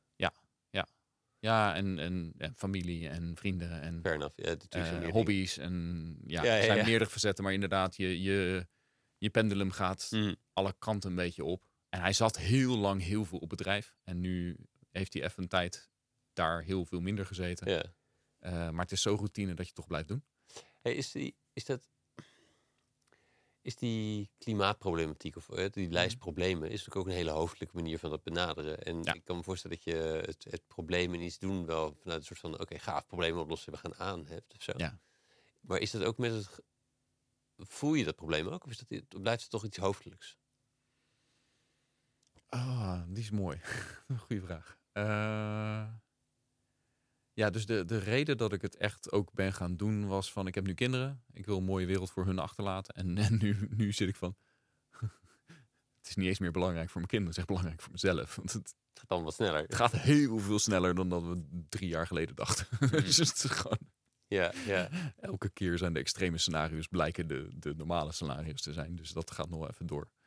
Ehm, eh, ja, dus dat was de eerste motivatie eigenlijk. Eh, daar voelde ik het. Eh, nu voel ik het ook.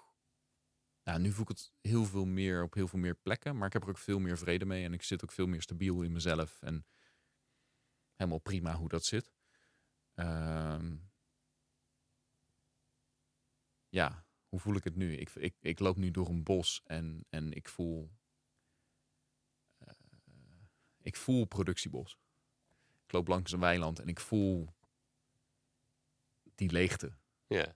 En, en ik, als ik dan met vrienden of, of andere mensen daar langs rijd, die denken mooi natuur. Ja. En ik zit van, het is gewoon een woestijn. Je kan Ja. het alleen niet zien. Eh, en dat, ja, en dan voel je het wel. Dus ik heb ook wel echt al een paar keer gehad dat ik echt moest rouwen om, om de wereld. Om wat, wat er gebeurt en hoe het in elkaar zit en hoe we erin staan. Dat, eh, en en, en na, dat vind ik een heel mooi proces, want dan, dan verwerk je echt het verdriet van: oké, ja, dit is echt gebeurd en het is nog steeds aan het gebeuren en het gaat maar door. Eh, maar dan kan je het ook weer accepteren dat het zo is. En dan kan je je ding blijven doen om, om toch een, mooi stu een stukje ervan mooier te maken. En ik probeer dat dan op een accelerated manier te doen. Door inderdaad die stukjes land dan hopelijk te laten vliegwielen. Maar ook andere ondernemers te ondersteunen. Ja. Om dan hun stukjes mooier te maken. Ja, ja. Ehm, ja, dus dat. Ja, nee, ik, ik voel hem al hoor. Ik heb, het- ik heb dat ook. Ja. Nou, ja. Ja, Gewoon alles wat er niet meer is of zo. Ehm, Ja. ja.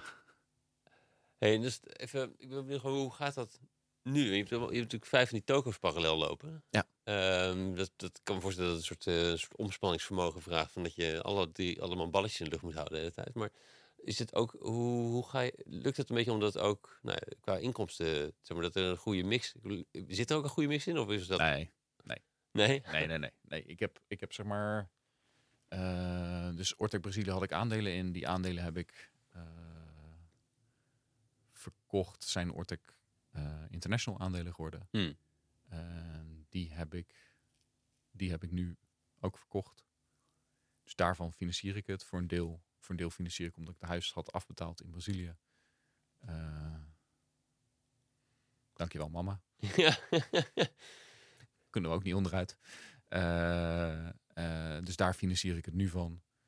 Ehm, en het zijn, ja, ik doe, het zijn allemaal dingen die eigenlijk lange adem zijn. Eigenlijk net te lang duren. Maar ik wil niet ook weer teruggaan naar uren verkopen. Dat kan. Dat kan. Ja, het klinkt alsof je bij Ortek eigenlijk al eh, uit het urenverkopen ging door gewoon te zeggen, ik kan het ook wel in vier uur. Eh, Ja, ja, nee, dat, dat sowieso. Dat sowieso. Maar het is zeg maar. ehm, je, ik kan een contract afsluiten met iemand die mij voor 20 uur werk iets betaalt. Ja. Ehm, die mogelijkheden zijn er prima. Maar ik wil eigenlijk, eh, wat ik ook geleerd heb door die manier van denken, is van, ik wil elke dag de belangrijkste stap van die dag zetten. Hmm. En daar wil ik de tijd voor hebben. Dus als je naar mijn agenda kijkt, die is ook... Oké, volgende week is herfstvakantie, dus het is niet helemaal vol. Maar eh, dan moet je ineens allemaal dingen plannen. Maar normaal... Ja, mijn maandag is vol en mijn woensdag is pappendag. En that's it. Ja. De rest is gewoon eigenlijk leeg. Zodat ik elke dag weer de avond van tevoren mijn prioriteiten kan stellen. En dat ook echt kan gaan doen. Hmm. Ehm, en als ik dan 20 uur al vastgeboekt heb, dan kan dat niet. Ja, En ja, dat is toch wel de manier om de meeste stappen te maken en zo snel mogelijk te gaan. En Mm. daar, dat is nu belangrijk. En dat is belangrijk voor mij. Dus dat, ik ben heel blij dat ik dat kan doen. Eh, dat ik die ruimte heb. ja, ja. Maar ja, het is ook een beetje eng, want je hebt weinig inkomsten. Dus Ja, dus je hebt de flexibiliteit en, en want je hebt ook tijd, want het, de, je kiest dat er niks, niet, eh, geen betalende klanten aan je, je, je hoofd zeuren. ja, ja inderdaad. Ja. inderdaad. Die heb ik niet uitgezet. Nee, het is de eerste keer dat ooit dat gebeurt. Ja, Moet ook een keer. ja, Misschien moeten we gewoon, gewoon maar inlaten. ja. ja. Eh, nee, mooi. Mm. Hey, hoe sta, maar het is, het is best wel meer spannend. En wat, wat heb je de... Nee, je bepaalt per dag. Wat, wat als je nou over vijf jaar kijkt, wat, wat is er dan veranderd? Waar- En wat, je, wat, wat de komende tijd gedaan moet worden om daar te komen? Wat het wel... Dat er een van die vijf misschien vliegwiels, maar misschien hopelijk alle vijf. eh, Ja, nee, dus ik denk over, uh, dus als ik kijk over vijf jaar over al die businesses heen, dan, ja, dan hebben we het echt wel over 10, 20.000 hectare geconverteerd. Door mijn eigen bedrijf, eh, maar eh, ook de credits verkocht van zeker een paar miljoen hectare wereldwijd. Eh, pastafabrieken in eigenlijk heel Europa die van lokale boeren hun producten verwerken tot houdbare, langer houd- houdbare producten. Ehm, en een fonds wat die hele, eh, eigenlijk alle, alle regeneratieve landbouw aanjengelt om die opslag van die CO2 en, en het klimaat eigenlijk te, te fixen. Ja. Totdat de rest van de maatschappij zijn act together heeft, genoeg heeft om, om ook eh, op dat niveau te zijn dat ze kunnen reduceren. ja, Of dat de reductie hoog genoeg is dat we, dat we binnen anderhalve graad kunnen blijven. Want dat lukt al bijna niet. Of dat gaat niet lukken. Dreigt toch heel hard niet te gaan lukken. Ja. Ja, Ja. maar eh, ik zit ook van... Wacht, als we die 46 miljard even weg zouden pakken. Laten we 30 miljard pakken. Laten we daar gewoon alle agrariërs 100 euro voor een carbon credits betalen. Dan kan je dus twee keer de uitstoot van Nederland opslaan. Ja, ja. En klaar. ja. Dat kan. Hè? Ja, ja, ja, en dan gaan we zeuren over dat iemand niet met de auto naar eh, iemand toe kan rijden en zo. Ja, nee, maar je, dat, je kan ook niet met de auto naar iemand toe rijden. Maar dat is logisch, omdat er gewoon... We subsidiëren nu. We hebben, eh, ik heb het echt we hebben ook weer net uitgegeven. Dat is het mooie van je dag open laten. Je Ja. heel veel van dat soort dingen tegelijk eh, heel veel doen, want je hebt die ruimte gewoon. Maar ehm 46 miljard gedeeld door 158 megaton Oké, ja, ja. levert 259 euro per ton CO2 uit op. Dus wij subsidiëren nu eh, de fossiele industrie. Of ja, de economie, hoe je het wil. Het is ongeveer hetzelfde nu. Eh, met 300 euro per ton uitgestoten CO2. Ja. Maar de boete voor de grootste bedrijven in Europa, als ze meer uitstoten dan dat ze mogen, is 100 euro. Ja. Dus aan de ene kant geef je een subsidie van 300 euro. om een boete van 100 euro te betalen. Ja. En daarvoor kan je niet zeggen dat van ja, maar als we daar stoppen met die subsidie, van die, met die, die boete is er ook om te zorgen dat het duurder wordt. Ja, Dus, Ja. dus het is Ja. een beetje, je hebt de kraan opengezet, maar je begint wel wel met dweilen. Ja, het is gewoon... Ja. Ze hebben een incentive om meer uit te stoten, want die subsidie is er al. Ik bedoel, Ja. oké, hij werkt niet exact zo natuurlijk, maar het is, het is wel heel mooi om te zien ja. dat, die, dat je... eh, hoe krom het debat eigenlijk is. Ja, ja, ja, precies. En even terug over die, die, visie voor vijf jaar. Dus wat je al in het begin een beetje schetste. Je, hebt, je kan wel duidelijk zo'n beeld hebben waar het heen moet. Ja. En wat, wat, wat, wat heb jij te doen? Wat heb jij te ontwikkelen om, om, om ook deze, nou ja, die, di- dit, jouw bedrijven die, die kant op te drijven? Ehm, wat heb ik te doen? Eén ding, ik moet het ik, eh, makkelijker vinden om mezelf te verkopen in plaats van het idee. Oké. Eh, daar heb ik nog wel echt moeite mee. Hmm. Ja. En waarom is het nodig trouwens? Waarom moet je Ja. jezelf verkopen? Ehm, ik begin steeds meer het gevoel me- mensen willen met mensen werken, dus mensen kopen mensen. Ja. Eh, dat is gewoon zo. Dus dat, eh, en dat weet ik ook. Maar ik vind, zeg maar, als ik mezelf verkoop, uurtje factuurtje, vind ik makkelijker dan mezelf verkopen. Hey, groot idee. eh, betaal mij veel geld zodat ik gaaf werk kan doen. Vind ik toch moeilijk. Ik, eh, ik, ik vind het veel fijner om Erwin Westers in Groningen of, of, of Wilke de in, bij Boeren Natuur in Uden eh, te verkopen. Wat het gave werk wat zij aan het doen zijn. Ja. Dan het gave werk wat ik aan het doen ben. Ja, ja, ja. En dat, is- ja, ik weet niet wat het is. Er zit toch een, een, een vorm van eh, niet over jezelf opscheppen bij of zo. Wat ik, dat vind ik moeilijk. Ehm, het andere wat ik merk dat ik moeilijk vind, ik vind, het- ja, ik, ik vind het heel leuk om heel hard te gaan, heel snel te gaan. En eh, dan kan je niet al, lukt me niet altijd om iedereen mee te nemen dan. Ja.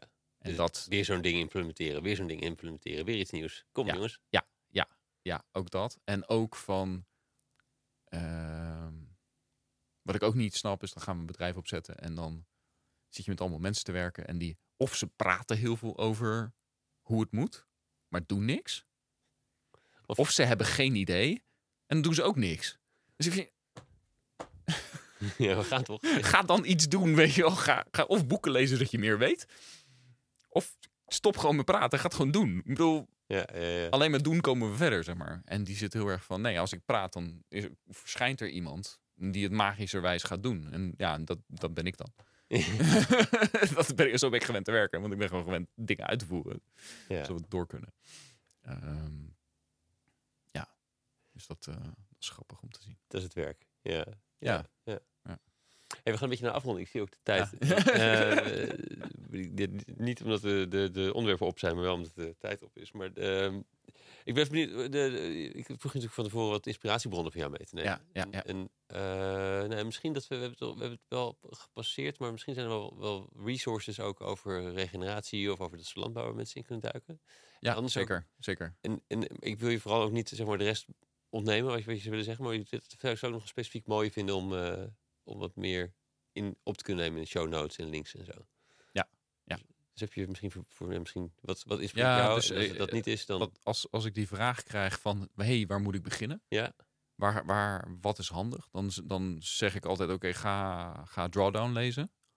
part daar scroll down. Drawdown staan gewoon alle oplossingen voor CO2-reductie, opslag, eh, klimaatverandering in. Nou, van de 15 belangrijke oplossingen die we moeten doen, zijn er 10 landbouw. Ja. Eh, dus het, het- het- het- er zit wel een. eh, we zitten ergens op het goede spoor daar. Ja, niet voor niks is het de opvolger van, het heet ook Regeneration, toch? Ja, en, en het boek daarna is dan Regeneration. Ja. Maar ik vind dus zeg maar voor de meeste, tenminste, eh, voor mensen zoals ik, die van de cijfertjes, uit de cijfertjes komen, vind ik het heel fijn om eerst Drawdown gelezen te hebben voordat ik Regeneration lees. Hmm, goed Want anders heeft. Regeneration, Regeneration is echt heel erg goed. Maar als je die manier van denken en praten nog niet eerder gezien hebt, dan, dan, dan voelt die heel erg soft en wishy-washy. Ja, ik snap wat je bedoelt. Terwijl als je weet dat er gewoon tien jaar scientific research onder ligt met allemaal harde cijfers, dan is het ineens van, oh, oké, ja, ja, dit kunnen we gaan doen, dat gaan we doen. Ehm, dus dat, daar, dat is meestal wat ik tegen mensen zeg om te beginnen. En dan ligt er een beetje aan wie de persoon is. Of ik zeg, oké, pak dan Regenerative Agriculture van Richard Perkins. Voor akkerbouwers zeg ik nu gewoon regeneratieve landbouw van, van Nazer. Ehm, En waarom zijn die zo goed? Wat, eh, wat, wat- Hm? Waarom zijn die twee zo, eh, zo goed? Eh, dus die van Perkins laat alle vormen van regeneratieve landbouw zien. En wat je echt fysiek nodig hebt om dat te doen. Hoeveel dat kost. En wat de balans is. En van Nazer die laat echt... nou, dat heb ik nu toegepast. Twee maanden geleden. Ik, ik, had best wel, ik zit op best wel verdichte kleigrond. De een is erger dan de ander. Maar eh, er stond een groenbemest erop. En die zei, oké, je moet grondvrezen op drie centimeter. Nou, dat klinkt al raar. Want eh, je tractor, je trekker of tractor. eh, als je veel op een tractor zit, dan wordt het een trekker. En dan snap je helemaal waarom het een trekker heet. Eh, de, de bandensporen zijn 5 centimeter. Dus als je op 3 centimeter zit Ja. te grondvrezen, dan blijven die bandensporen erin zitten. Maar eh, dat doe je. En, en op een bepaalde manier. Dus je moet ook de kleppen openzetten. En het mag maar twee meter naar achter vliegen. En je moet minimaal 6 km per uur rijden. En dan gaat het goed. Eh, want dan verwerk je die groenbemester op een manier in de bodem dat die eh vlaggenrotten gaat doen. Dat is een. Duits woord. Oppervlaktecompostering in, met, in de bodem. En dan in plaats van dat 90% vervliegt, gaat eigenlijk bijna 90% van de voedingsstoffen gaan de bodem in. Hmm. En ik liep daarna met die, eh, met die rare eh Vibram Five Fingers schoenen over mijn grond. En in plaats van dat het hard was, was het echt gewoon alsof je over een soort van dons dingetje heen liep. Wauw. Ja, ja. Dus het was echt gewoon in, in één, één grondbewerking had ik mijn grond op het niveau waar iedereen het eigenlijk wil hebben.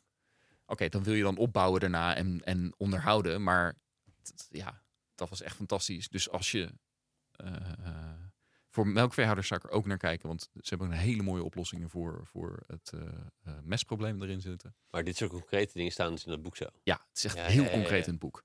Dus dat maakt het heel fijn om, om te volgen en te doen. Ehm, en dan The Dawn of Everything. Ja, als je, als het je, al. als je, één, als je één boek leest, is dat het boek. Eh, ik, vind, het- ik zeg zo, oké, heb je Sapiens gelezen? Zegt iedereen, ongeveer iedereen ja. En zeg ik, oké, wil je dan een echt goed boek lezen? Gaan we The Dawn of Everything lezen? Want in Sapiens vertelt hij hoe het is. En in The Dawn of Everything vraagt hij zich af hoe hoe ja. hoe, hoe het zou zijn. Dus hij neemt je mee in het, in het vraaggesprek en in, in de openheid en in het feit dat het geen rond mooi verhaaltje is. En ik merk daardoor ook heel erg, we willen heel graag een mooi rond verhaaltje, want dat verklaart ons heden en dan kunnen we ons goed voelen. Ja. Ja. En dat, die, daar ben ik nu wel beetje los van aan het komen. Van, Ja. eh, ja. ja, het zijn dingen op losse schroeven. Dat is grappig. Ja. Eh. Herkenbaar. Ja. ja. Ja, mooi. Dan, Lekker eh, cliffhanger om dat te gaan lezen. Ja, ja, zeker, zeker. En als je, als je me door wil laten gaan, mijn echte transformatie begon met Eat for Health. Oké. Dus toen ben ik van 115 kilo naar 100 kilo gegaan. Mm. Ik zit nu op 93 of zo. Ja, en je bent twee meter, dus het 93 klinkt voor mij heel zwaar. Maar dat is, Ja, nee, dat is, eh, dat is voor mij echt, eh, echt heel weinig. Want Mm. ik was ook 115 toen ik 17 was en drie keer per week basketbalde. Dus ik dacht dat 115 gewoon normaal was. Ja, ja, ja. Ehm, Dit voelt toch anders. ja, ja, dus ik zit ook heel erg in die eh nutritarian, in voor nutriënten eten, in gezond eten, gezonde dingen doen. Dus ik, als een boekje zegt dit is gezond, dan ga ik het testen. En dat, ja, dat ja. geeft altijd leuke, leuke resultaat. Ja, mooi. mooi. Hey, dankjewel. Dank je voor het eh leuke gesprek. Ja. Dank je voor de, de, de, de, de, de gek in jou die iedere keer gewoon gaat rennen. Ja, dingen probeert en zo. Eh, en dankjewel voor al, de, al het probeersel wat je daarmee ook voor de, voor de rest creëert. Ja. Ja. Ik ben benieuwd inderdaad. Over vijf jaar, mooi. Het zou, ik, het zou me niks verbazen als er nog eens uitkomt ook. we gaan het zien. We gaan het Ja. zien. We zijn het aan het proberen. Ja, thanks. Thanks, Steven. Ja, dat was hem alweer. Heel erg leuk dat je helemaal tot het eind hebt geluisterd. Dankjewel. Abonneer je op de podcast om zeker te weten dat de volgende aflevering jou ook vindt. Wil je niet wachten, maar weet je niet welke aflevering je moet kiezen?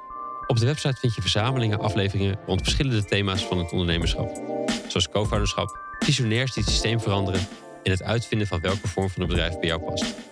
Deze vind je naast uitgebreide show notes met alle lessen en links van alle afleveringen op www.studiogeorge.nl slash podcast. En ik probeer in mijn interviews met mijn gasten de belangrijkste inzichten te ontdekken van hun reis als ondernemer. De kern van hun lessen kun je wekelijks tot je nemen door je in te schrijven voor mijn nieuwsbrief Shots of Strategy.